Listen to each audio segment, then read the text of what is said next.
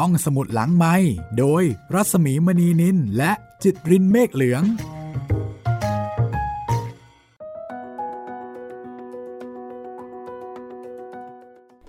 สวัสดีค่ะ ต้อนรับคุณฟังเข้าสู่ห้องสมุดหลังใหม่นะคะกับ EP 11 ค่ะ ของแจ๋วเจอผีค่ะคุณจิตริน ครับ สวัสดีครับพี่หมีครับ วันนี้นะคะ เราจะไป ที่ผาวิ่งชูค่ะ แล้วก็ครั้งนี้เนี่ยลุงแจ๋วบอกว่าเหมือนกับจะไปล่องแก่งแม่ปิงอะไรทำนองนั้นนะคะ แล้วก็จะไปแถวแถวๆอำเภอสามเงา จังหวัดตากคือลุงแจ๋วก็เล่าถึงการเดินทาง ไปทางเหนือไปเยี่ยมเพื่อน โอ้ น่าสนุกมาก ๆ ค่ะ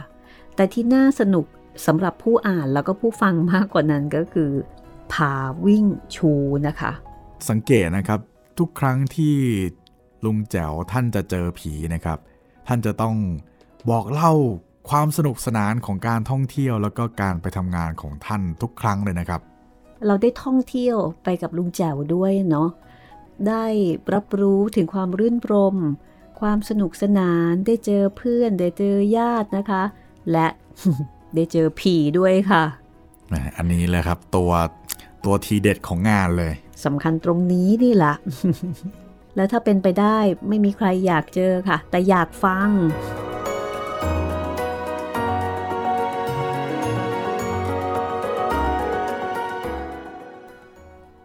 และวันนี้นะคะ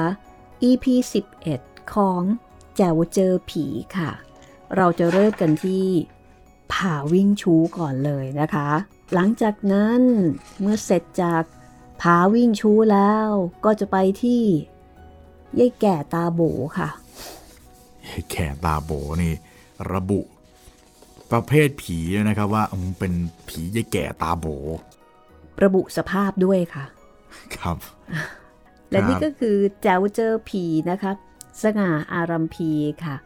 รวมเรื่องผีสุดคลาสสิก ของสำนักพิมพ์บ้านบูรพาค่ะ ขอบคุณคุณบูรพาอารัมพีนะคะ เอาลาวันนี้ค่ะ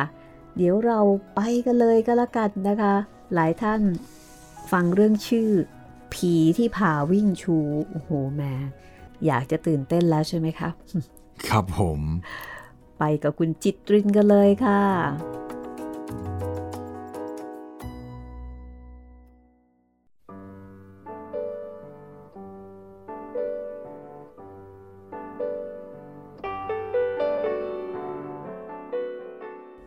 ผมไปล่องแก่งแม่ปิงเที่ยวสุดท้าย เมื่อปี 2505 โดยหนังสือพิมพ์เสียงเชียงใหม่เป็นผู้จัดขึ้น และการล่องครั้งนี้ เป็นการล่องครั้งสุดท้าย ด้วยว่า พศ 2506 ทางการก็ปิดเขื่อนยันฮีที่อำเภอสามเงาจังหวัดตาก ผมล่องครั้งสุดท้าย พร้อมๆกับอรวรันและครูสันเทวรักษ์ เรื่องล่องแก่งนี้ เขียนลงนิตยสารไทยโทรทัศน์ เล่มเดือนมิถุนายน พศ 2511 ฉบับที่ 173 เราเริ่มลงแพเย็นที่ 20 พอเย็น 21 เราก็ผ่านผาวิ่งชู และจอดแพพักนอนไม่ไกลจากผาวิ่งชูเท่าใดนัก ด้วยว่า เลยผามาหน่อย ก็เป็นหาดทราย พอที่แพจะจอดได้ และพวกเราที่ล่องแพจะได้ลงเดินเหยียดแข้งเหยียดขาหรือวิ่งเล่นกันได้ ผาวิ่งชูเมื่อมองจากลำน้ำปิง ก็เห็นว่าสูงเหลือเกิน แงนคอตั้งบ่าทีเดียว หากขึ้นบกไปมองลงมาจากผา คงเห็นลำน้ำปิงน่ากลัวพิลึก คุณพี่รุณอินทราวุธ ซึ่งเป็นฝ่ายอำนวยการล่องแพร่วมกับเจ้าพี่ดวงเดือนณเชียงใหม่ เล่าให้ฟังว่า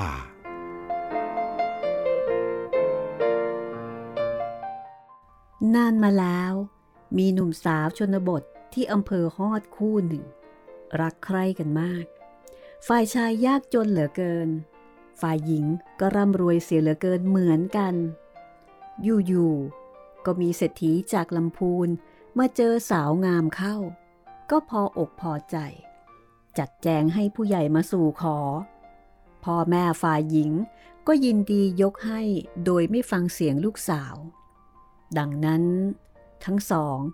จึงตัดสินใจหนีออกจากบ้านไปตายดาบหน้า เขานั่งม้ามาด้วยกัน โดยให้หญิงนั่งหน้าชายแล้วก็ควบวิ่งลงใต้อย่างรีบร้อน ฝ่ายหญิงเมื่อทราบว่าลูกสาวหนี จึงยกพวกติดตามเพื่อพรากคู่บ่าวสาว ผู้ฝืนประเพณี และฝ่ายพ่อของหญิง สั่งจับตายทั้งคู่ ด้วยว่าแค้นใจมากที่คนจนๆมาลูบข่ม ทั้งคู่หนีมาอย่างสิ้นหวัง เพราะม้าตัวเดียวบรรทุกถึงสองคน จะสู้ม้าตามซึ่งพ่วงพีนั่งหลังคนเดียวอย่างไรได้ เสียงโห่ร้องดังใกล้เข้ามาเรื่อยๆ เขาก็ควบม้าหนีอย่างสุดแรง จนกระทั่ง ม้าที่ขี่มาหยุด เพราะถึงหน้าผาสูงชัน หมดทางไป เสียงโห่ร้องและฝีเท้าม้าของฝ่ายตาม กระชั้นชิดเข้ามา ทั้งคู่จึงโดดลงจากหลังม้า กอดกัน กระโดด ลอยละลิ้ว ลงมาจากหน้าผา ลงสู่พื้นน้ำปิงที่ไหลรินเอื่อยๆ อยู่เบื้องล่าง พวกที่ตามมา พากันเชะเง้อดู ก็ไม่เห็นศพคู่รักทั้งสอง เพราะมองจากหน้าผานั้น มันสุดลูกหูลูกตาจริงๆ ชื่อผานั้นจึงถูกเรียกว่า ผาวิ่งชู้ จากวาระนั้น สืบมา ผมฟังคุณพิรุณเล่าแล้ว ก็ดื่มเหล้าอย่างเพลิดเพลิน ในใจให้นับถือคู่รักคู่นั้นมาก ความรักย่อมต้องอยู่เหนือเหตุผลนั่นถูกละ ชีวิตคนก็สั้นเหลือกำลัง เมื่อพบรักแท้ ก็ควรถือว่า รักคือสรณะ ประเพณีเก่าๆล้าสมัย จริงๆ นั่นคือความคิดของผม ในขณะที่นั่งฟังเรื่องราว และหันไปมองผาวิ่งชู ซึ่งอยู่ในความมืดไม่ไกลจากแพที่นอนพักเท่าใดนัก คืนนั้นหลับสนิทจริงๆ เพราะอากาศสบาย ทั้งยังไม่หายเหนื่อยจากการนั่งรถไฟจากกรุงเทพ มาล่อเล่าที่เชียงใหม่ แล้วก็นั่งรถมาลงแพที่อำเภอฮอด รถกระแทกเส้นเหนื่อยจริง ๆ คืนที่ 20 ก็หลับเป็นตาย คืนที่ 21 ก็หลับเป็นตายอีก เพราะพักยังไม่พอ วันเวลาล่วงมาถึงพศ 2509 ผมมีเวลาว่าง จึงอยากไปเที่ยวเหนืออ่างเก็บน้ำที่เขื่อนยันฮี สามเงา จังหวัดตาก ก็ได้ความอนุเคราะห์ จากนาวาอากาศตรีกำทน สินทวานนท์นายช่างใหญ่การไฟฟ้ายันฮี ให้ได้ที่พักในที่ทำการเขื่อน และจะไปไหนมาไหน ก็ได้นายช่างที่โน่นให้ความสะดวก ถือเสียว่า เป็นแขกของสโมสรการไฟฟ้ายันฮี ผมจึงไปอยู่ที่เขื่อนหลายคืน จนกระทั่งรู้จักชาวบ้านแถวนั้นหลายคน ชอบพอกัน ขนาดนั่งซัดเหล้าจนตีสองตีสามชาวบ้านแถวนั้นคนหนึ่ง มีเรือหางยาวลำย่อมย่อม ชวนผมนั่งไปอำเภอฮอด ไปนอนที่โน่นสักคืน รุ่งขึ้นค่อยกลับ ผมก็ตกลงไปกับเขา โดยเป็นฝ่ายออกค่าน้ำมัน และค่ากินทั้งเหล้าและอาหาร เรานั่งไปกันสามคน ข้อเดียวกัน ดื่มกันได้ทั้งวัน ลุงแจวและเพื่อนๆ นั่งเรือหางยาวเล็กๆ ทวนน้ำขึ้นไป ใจก็ประวัติถึงเมื่อคราวล่องแก่งแม่ปิงเมื่อห้าปีที่แล้ว วัดวาอาราม ที่ไม่ได้จมอยู่ใต้น้ำภูเขาสูงๆที่เราเห็นตอนล่องแก่งในครั้งกระโน้น น้ำท่วมหมด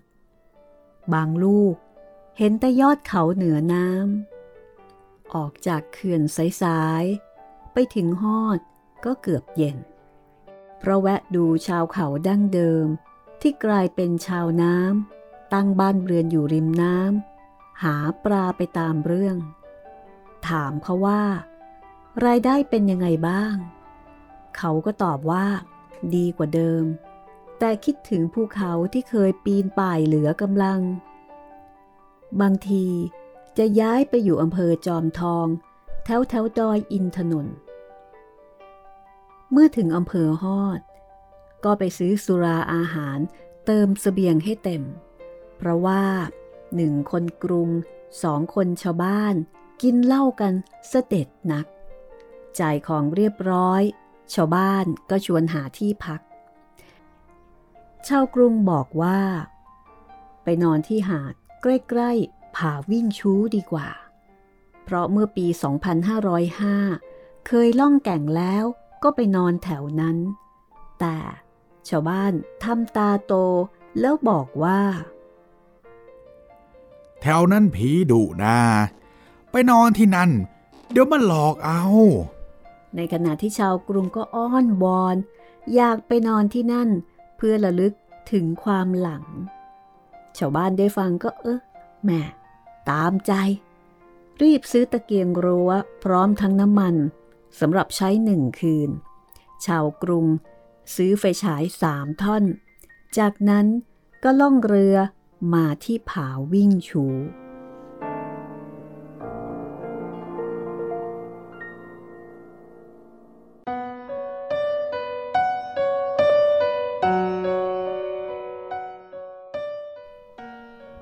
งชูระยะหลังนี้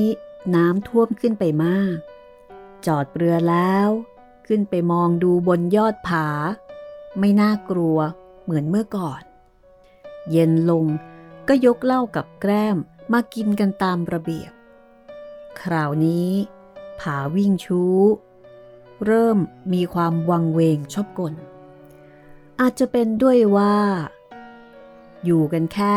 สามคนเท่านั้น ส่วนคราวก่อน มากันตั้งร้อยกว่าคน ลุงแจ๋วบอกว่า กินเหล้าเคล้าธรรมชาติไปพราง ดาวบนท้องฟ้า ก็สุกปรังขึ้นทุกที ไร้แสงจันทร์ เพราะคืนนั้นเป็นคืนแรมสามคน ล่อเหล้าหมดไปสามขวด ลุงแจ๋ว และคณะ ก็เอนกายลงนอน จะหลับไปนานเท่าไหร่ก็ไม่รู้ แต่ตกใจตื่นพร้อมๆกันทั้งสามคน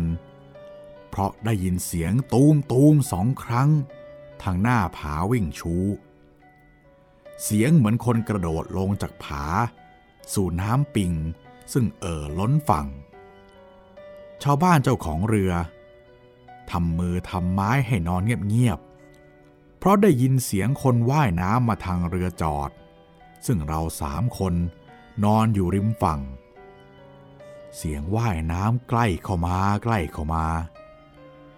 แล้วเราก็เห็นร่างสองร่างไกลๆ ว่ายน้ำผ่านเรา ลับไปในความมืด เราลุกขึ้นมองหน้ากัน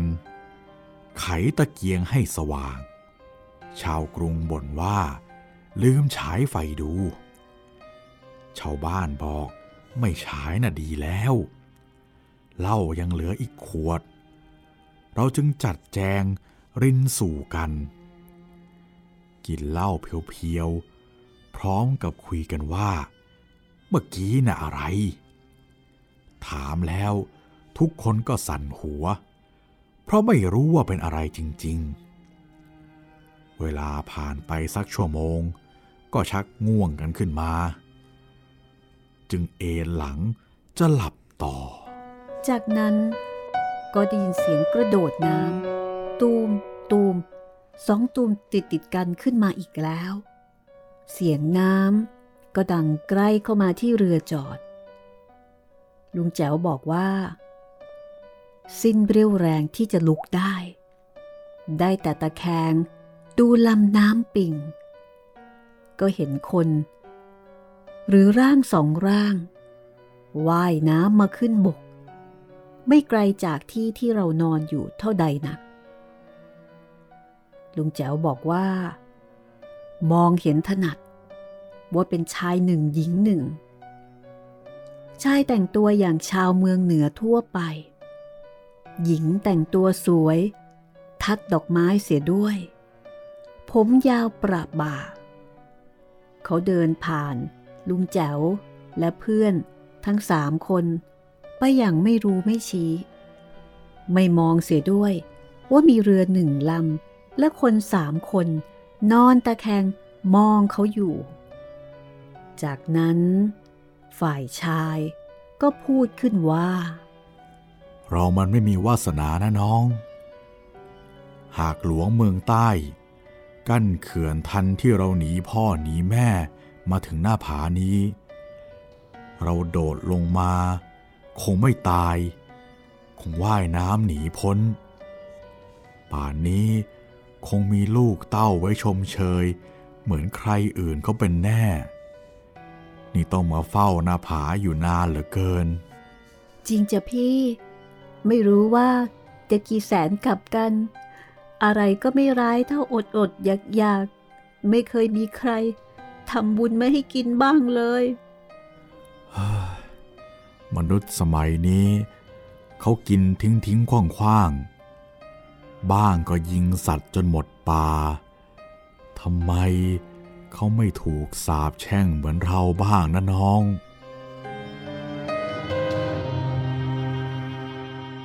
อย่าไปพูดถึงคนอื่นเลยพี่ ว่าแต่เราสองคนเถิดแรมสิบห้าคำทีไร ไม่รู้อะไรมาบังคับใจ มาดนใจ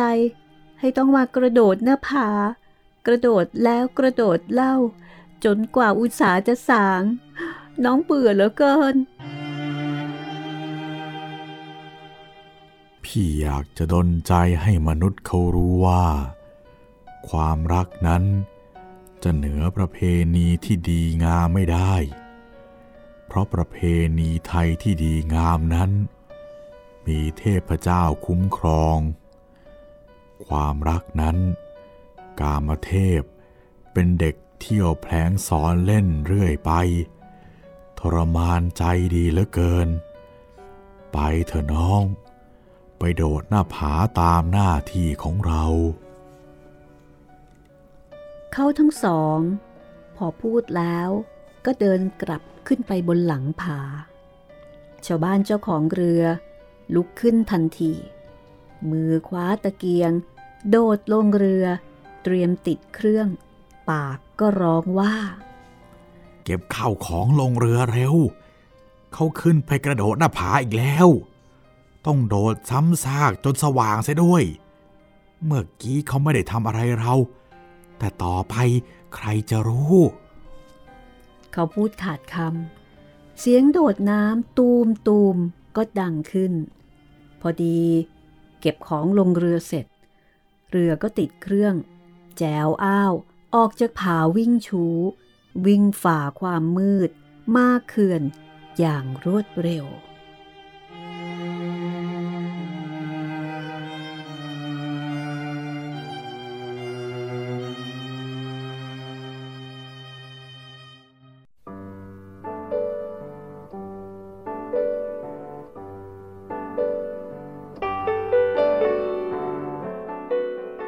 นี่ก็คือ ผีที่ผาวิ่งชูนะคะ เป็นผีที่มีกิจวัตรคือการโดดหน้าผานะครับอืมอันนี้ต้องบอกว่าน่าสงสารมากนะ ใช่ เพราะว่าตอนเป็นมนุษย์ เขาไม่สมหวังในความรัก แล้วเขาก็เลือกที่จะจบชีวิตลง จะบอกว่าฆ่าตัวตายก็ได้ แต่ว่ามันไม่มีทางเลือกใช่ไหม คือถ้าเกิดว่า ไม่ตายตอนนี้ เขาก็อาจจะตาย เพราะว่าพ่อของผู้หญิงเนี่ยเขาทนไม่ได้มันรูปคม จะจับตายด้วยกันทั้งคู่ ก็เลยจำใจ ตายด้วยการฆ่าตัวตาย แล้วพอตายแล้ว ก็ยังต้องได้รับโทษอีกนะ ไม่ได้ไปผุดไปเกิดสักทีแหมก็ต้องหวังว่าจะมีใครสักคน ทำบุญทำทานไปให้คู่รักคู่นี้ด้วยนะครับ เพราะฉะนั้นถ้าเวลาที่คุณจิตรินนะคะ ไปเที่ยวป่า ไปเที่ยวภูเขา ไปเที่ยวผา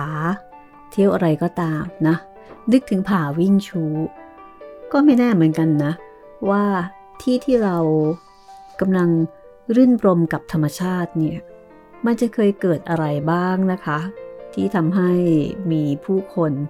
จบชีวิตลงด้วยสาเหตุต่างๆ แต่นี้แอบกระซิบนะคะคุณผู้ฟังค่ะเวลาที่ไปเที่ยวป่าเนี่ย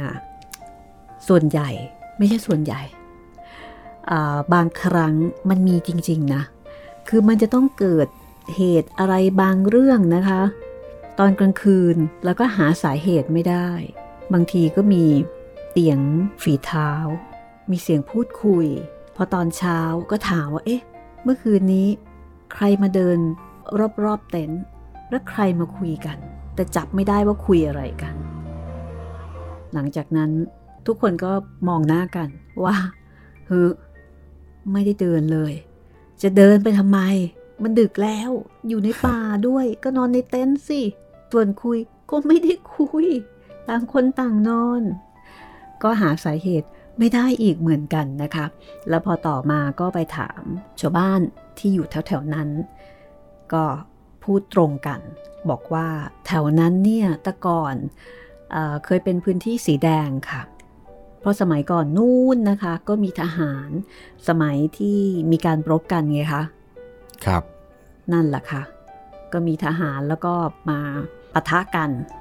แต่นี่ก็ไม่รู้นะ แต่สิ่งที่เราได้ยินแล้วก็แปลกใจกันอยู่คือว่าเกิดอะไรขึ้น แต่ไม่ว่าจะเกิดอะไรขึ้นนะครับ ผีตัวต่อไปครับ ผมว่า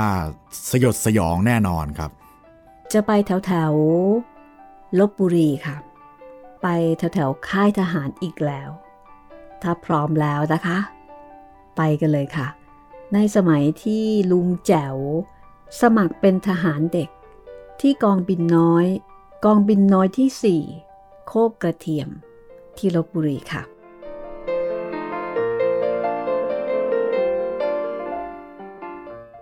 ผมขึ้นทะเบียนทหารที่ลบบุรี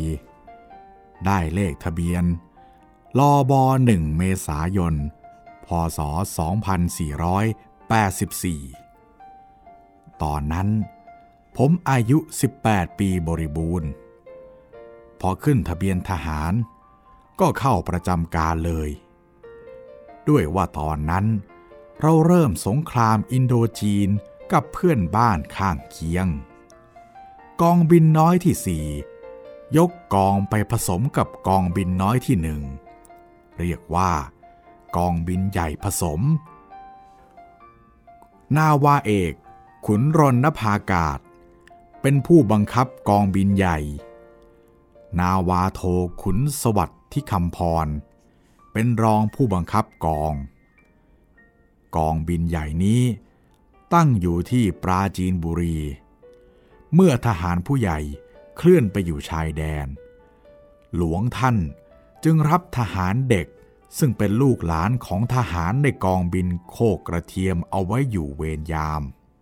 เอาไว้สื่อสาร เอาไว้ใช้สารพัด ผมซึ่งเพิ่งกลับจากทำโป๊ะทำประมงที่อำเภอบ้านแหลมเพชรบุรี จึงพลอยฟ้าพลอยฝน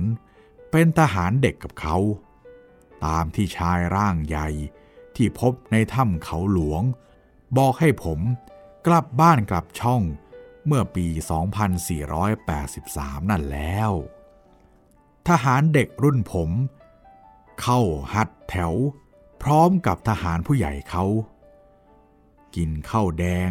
นอนกองร้อย เช่นเดียวกับทหารเกณฑ์ทั้งหลาย แต่มีสิทธิพิเศษคือ เสาร์อาทิตย์ไม่ต้องนอนกองร้อย กลับไปนอนบ้านได้ และเที่ยวเตรได้ โดยผู้บังคับหมวด ท่านสงสาร เห็นว่าเป็นเด็กเป็นเล็ก จะเหมือนทหารเกณฑ์ไปเสียทั้งหมด ก็ดูกระไรอยู่ เสาร์อาทิตย์ พวกทหารเด็กทั้งหลาย ก็ปั่นจักรยานเที่ยวกันเป็นที่สนุกสนาน และมีสิทธิ์ได้เข้าอ่านหนังสือในห้องสมุดของกองบินอีกด้วย อาทิตย์หนึ่ง ผมไปค้นหนังสือเก่าเล่มหนึ่งเข้า พบเรื่องพระพุทธฉาย ซึ่งแปลว่า เงาของพระพุทธเจ้า ในสมัยกรุงศรีอยุธยาเป็นราชธานีอยู่นั้น มีผู้พบรอยเหมือนพระพุทธรูป ติดอยู่กับเพิงผา บนเขาปัทวี แขวงเมืองสระบุรี จะพบกันมาตั้งแต่ครั้งแผ่นดินไหนไม่ทราบ แต่ปรากฏในพงศาวดารว่า สมเด็จพระพุทธเจ้าเสือ เป็นพระเจ้าแผ่นดินองค์แรกที่เสด็จไปนมัสการ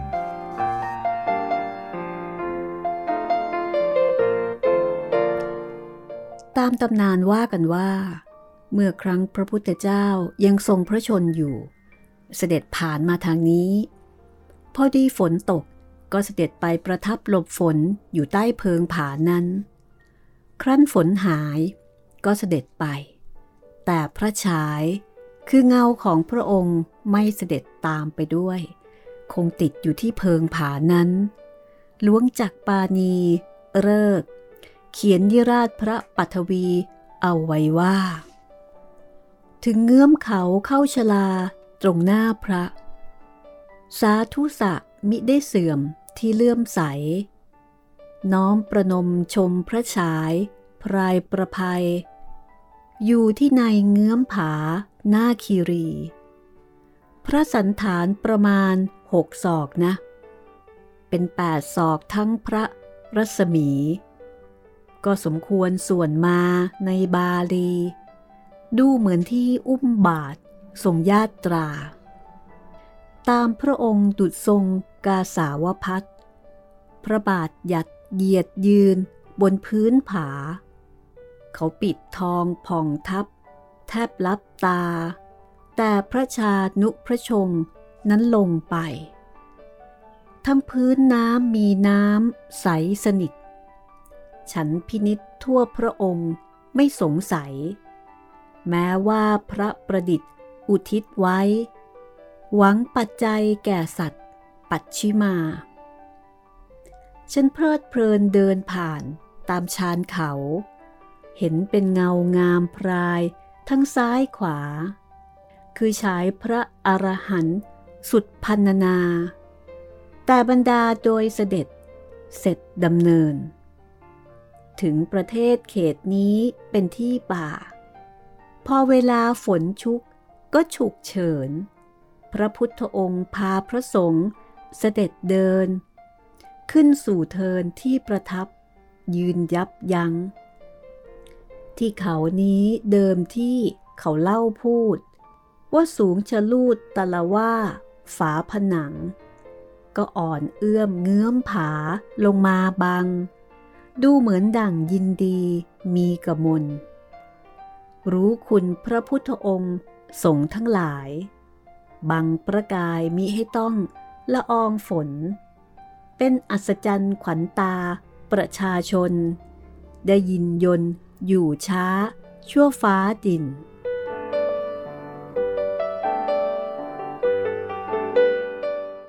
ผมอ่านหนังสือเก่าเล่มนี้อย่างเพลิดเพลิน แล้วใจก็กระสันอยากจะไปเที่ยว สมัยนั้น หลวงท่านทำถนนจากกองบินผ่านกองทหารปืนใหญ่โคกกระเทียม ตรงไปลบบุรี แล้วถนนจากรบบุรี ไปสระบุรีก็ทำแล้ว ถีบจักรยานไปเช้ามืด สายๆก็ถึงพระฉายแน่ ผมจึงชวนสันโตเจริญ ห่อรถไปด้วยกัน ชวนคนอื่นเขาก็มีนัดกับแฟน ด้วยว่าทหารเด็กเป็นที่น่าเอ็นดูของชาวบ้าน แถวแถวหน้าเขาพระงามนัก เด็กอายุ 18-19 แต่งทหารนี่มันโก้เหลือหลาย ส่วนผมยังมองผู้หญิงไม่สะสวย จึงเอาแต่เที่ยวเตรหาความรู้ใส่ตัวไปตามเรื่อง อาทิตย์นั้น ผมกับสัน ห่อจักรยานจากกองบินแต่เช้าตรู่แต่งเครื่องแบบทออขาสั้น วิ่งรถเข้าเมืองรบบุรี ผ่านไปเที่ยวตลาดริมน้ำเสียหน่อย ลอกกาแฟไข่ดาวตามระเบียบ แม่ค้าสาวๆ มองสันตาเป็นมัน สันสมัยหนุ่มน้อย รูปหล่อชะมัด เป็นเด็กขี้อาย ผู้หญิงพูดด้วยแก้มแดง ไม่หัวล้านผมบางเหมือนสมัยนี้ส่วนผมเด็กยังไง เดี๋ยวนี้ก็อย่างนั้น หาความหล่อเหลาไม่เจอ เจอแต่หล่อเล่าเป็นส่วนมาก เมื่อฟัดอาหารเช้าแล้ว ก็ออกเดินทางต่อไป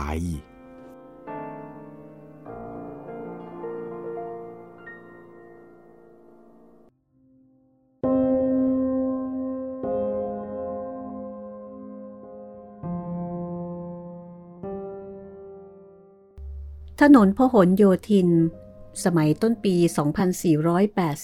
2484 ไม่เคยมีรถวิ่งเลย รถขนส่งกรุงเทพลบบุรี วิ่งวันละสองคันเท่านั้น รถบรรทุกก็ไม่มี นานๆ จึงจะมีรถทหารวิ่งไปมาคันสองคัน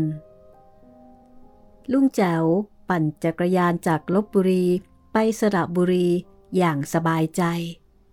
สองข้างทางร่มไม้ครึ้ม ไม่โกรนเกรนเหมือนสมัยนี้ ถึงสระบุรี ผ่านทางรถไฟ ผ่านกองทหารม้าสระบุรี เรื่อยมา จนถึงทางแยกเข้าไปนมัสการพระฉาย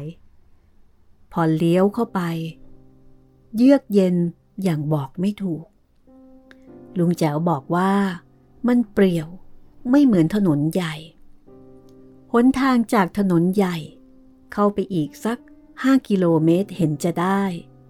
แต่พอยิ่งลึกเข้าไป บรรยากาศก็ยิ่งเย็น สันทำหน้าเลิกลัก ลุงแจ๋วก็บอกว่า ไปเถิดหน้า ตั้งใจไหว้พระก็ต้องเข้าไปให้ถึง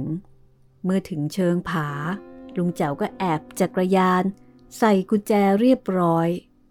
และตั้งแต่ปากทางเข้ามา ลุงแจ๋วบอกว่าไม่พบผู้คนสวนออกไปเลย มีแต่ลุงแจ๋วและคุณสันสองคนเท่านั้น เสียงนกร้องก้องป่า สมัยโน้น ถนนมิตรภาพยังไม่ได้ตัด แถวนี้ชายดงพระยาเย็นนั่นแหละ ต้นไม้ต้นไร่โตโต ด้วยว่ายังไม่มีป่าสงวน ยังกินไม้กินไร่กันไม่เป็น ป่าทึบ จึงน่ากลัวเสียนี่กระไร เราขึ้นบันไดนับได้77ขั้น มีระเบียงคดเล็กๆ ล้อมอยู่หน้าผานั้นสามด้าน องค์พระฉายงามอย่างประมาณไม่ได้ ที่พระบาทมีแท่นบัวคว่ำบัวหงายรองรับอยู่ เมื่อเห็นองค์พระฉาย เราสองคนก็หายเหนื่อย ก้มลงกราบขอศีลขอพรไปตามเรื่อง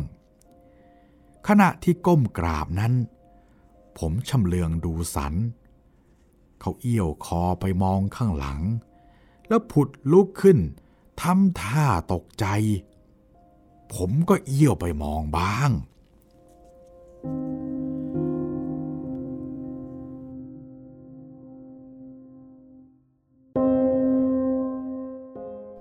จากนั้น ลุงแจ๋วก็เห็นหญิงชราสองคนก้มกราบพระฉายอยู่มุมหนึ่ง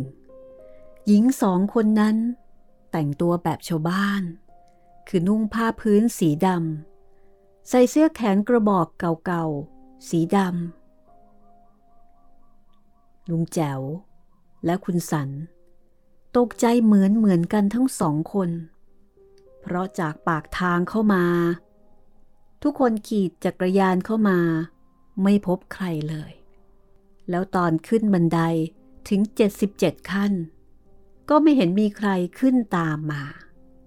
แล้วหญิงชราสองคนนี่มาจากไหน เป็นใคร ลุงแจ๋ว มองคุณสันก็มีสีหน้าไม่ดี ทั้งสองคนก็เลยจับมือกัน แต่ก้าวขาไม่เคยออก ตาก็จับดูหญิงชราที่ก้มกราบพระอยู่นั้น ก้มอยู่เฉยๆ พนมมืออยู่กับพื้น ผมขาวๆปรกหน้า ลุงแจ๋วดึงมือสันให้ก้าวขาไปยังบันได แต่คุณสันก้าวขาไม่ค่อยจะออก ขณะที่กระเยอะกระอย่างอยู่นั้น หญิงชราคนหนึ่ง ก็เงยหน้าขึ้น คุณสันร้องออกมา ไม่เป็นภาษามนุษย์สะบัดมือลุงแจ๋วหลุด แล้วเขาก็วิ่งลงบันไดอย่างรวดเร็ว ลุงแจ๋วรู้สึกตัวก็รีบวิ่งตาม หญิงชราที่เงยหน้าขึ้นมามองเราทั้งสองคนนั้น ลูกตาทั้งสองไม่มีครับ กลวงโบทีเดียว เราเพนลงบันไดถึงรถจักรยาน ก็วิ่งจูงรถไปโดยไม่คิดชีวิต เมื่อถึงถนนใหญ่จึงโล่งอก คงจะด้วยเหตุนี้กระมัง สันโตเจริญ ซึ่งผมดกดำในสมัยเด็ก ปัจจุบันนี้ ผมจึงร่วงเสียบาง จนกลายเป็นหัวล้านเข้าไปทุกทีแล้ว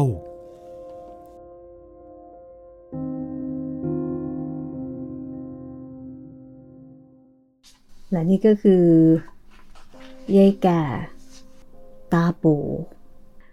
คือจริงๆไม่ต้องใช้คำว่าผีนำหน้านะคะ คือแค่นี้ไม่ต้องบอกอะไรมากมาย ทุกคนก็รู้ได้ด้วยตัวเองนะคะว่าควรจะทำยังไงต่อไป วิ่งสิคะ จะรออะไร ถ้ามันมีอวัยวะอะไรที่ไม่สมควรหายไปหายไปเนี่ย แน่นอนครับชัวร์แต่ก็ไม่แน่เหมือนกันนะ หมายถึงว่า มองในแง่ดี คือคุณยายอะ่ะเขาอาจจะตาบอดไงอ๋ออาจจะเป็นคนตาบอดซึ่งอยู่แถวนั้น แต่บังเอิญที่ว่า เราอยู่ในที่ที่มันเปรี่ยวมาก แล้วก็ไม่เคยเจอใครสวนกลับเข้ามาเลย เหมือนตอนที่ลุงแจ๋วบอกว่าตั้งแต่เดินเข้ามาเนี่ยก็ไม่เคยเจอใครเลย แล้วอยู่ๆเอ้ายายยายมาจากไหนล่ะนี่ อันนี้มองในแง่ดีนะ แต่ถ้าดิฉันเจอล่ะคะ ดิฉันก็วิ่งเหมือนกันล่ะค่ะไปบ้านผีสิงกับเพื่อน แล้วเพื่อนเนี่ย กลัวจนไม่กล้าเดินต่อ ลากมันไปยังไงมันก็ไม่มันก็ไม่เอาแล้วอะและไอ้ก็เลยคนนั้นเนี่ยอ๋อเขาครัเป็นบคนกลัวผีมากใช่ไหม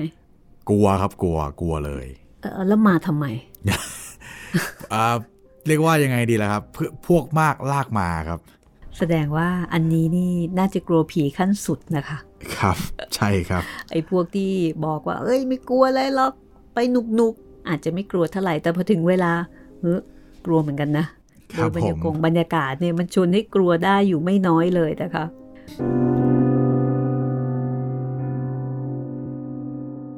ตอนต่อไปค่ะ จะมีเรื่องผีนางไม้บอกหวยนะคะ แอบบอกไว้นิดนึงค่ะ ผีนางไม้บอกหวยเนี่ยอ่ามันจะมี แบ่งประเภท ของชนิดย่อยลงไปอีกนะ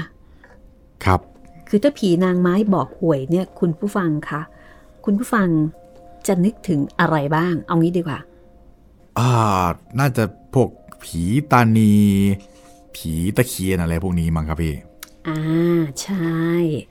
คือถ้าพูดถึงเนี่ย ทุกคนก็จะต้องนึกถึงผีตานีใช่ไหมคะ ครับ ผีตานีก็คือ ผีที่ สิงสถิต อยู่บนต้นกล้วย แล้วก็ต้องเป็นต้นกล้วยตานีด้วยนะคะครับและผีนางตะเคียน ผีนางตะเคียนก็ต้องสิงสถิตอยู่ที่ต้นตะเคียน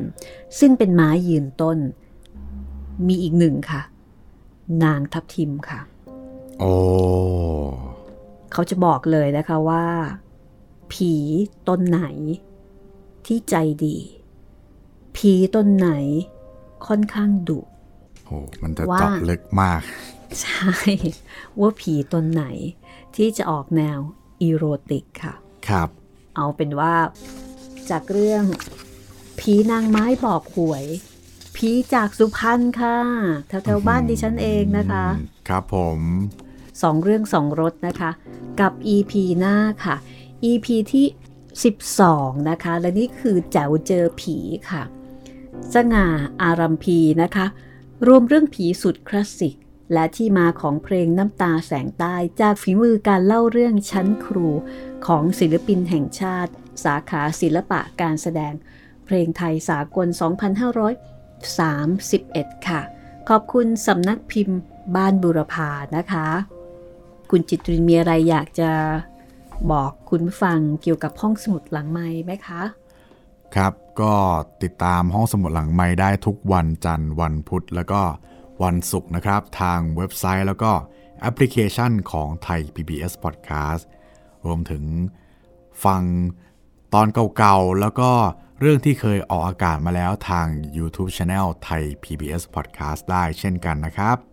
สำหรับวันนี้ลาไปก่อนนะคะ เจอเจอกันใหม่ตอนหน้า สวัสดีค่ะ สวัสดีครับ